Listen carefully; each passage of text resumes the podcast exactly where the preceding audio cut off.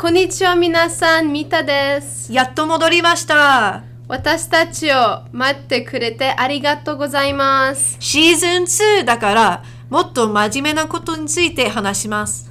楽しく聞いてください。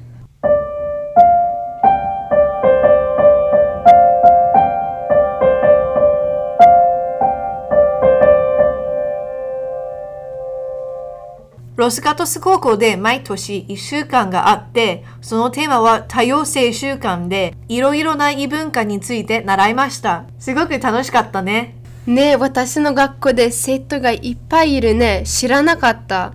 うん、生徒2100人いるでしょ？信じられない。桜ヶ丘高校と比較すると900人しかいない。うわー、日本の方がアメリカより生徒が少なそう。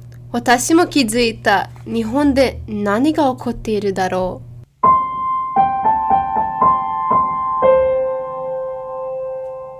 私たちはこの問題をもっと研究しました。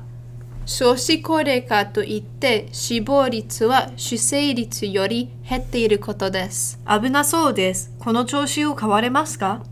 私もそう考えています。桜ヶ丘高校生に少子高齢化について聞いてみましょう。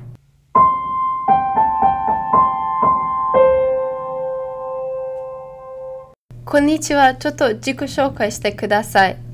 僕の名前は新井陽介です、えー年齢は16歳で高校1年生です、えー桜ヶ丘高校に通っていますと名前は坂上和子ですえ16歳で桜ヶ丘高校の1年生です。少子高齢化を身近に感じますか？はい身近に感じてます。えっと僕の住んでる町はその本当におじいちゃんおばあちゃんがすごく多くて多分2人に1人ぐらいはその高齢者の方がいる町です。はい。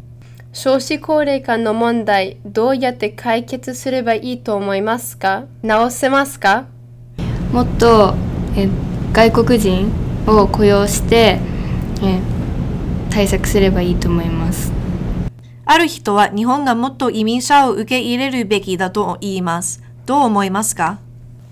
多少の受け入れはいいと思いますけどそのあまりにも多すぎるとちょっと良くないかなと思います。その僕たちも将来はその会社に入って仕事をしていくっていうこともあるしそのあまりにもあの受け入れすぎるとあの僕たちが働く場所がなくなっちゃうのでその受け入れるあの受け入れるのは賛成ですけどあまりにも多く受け入れすぎるのはちょっと反対です。今度個人的な質問があります。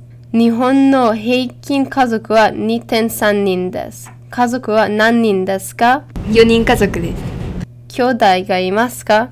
兄弟は、えー兄が1人います少子高齢化の状態はあなたの将来をどのように影響すると思いますか？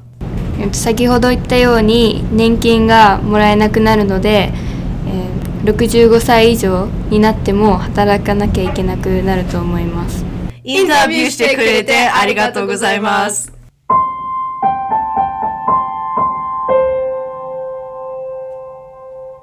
ねえみんなアメリカでこんなこと起こったらどうすればいいと思う？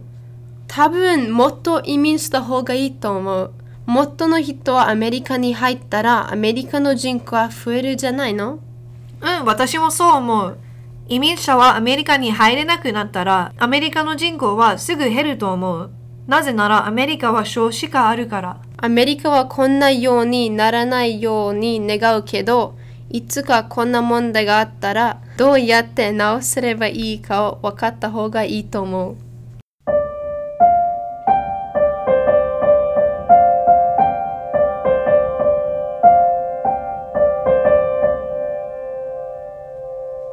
それでは今日のエピソード終わりです。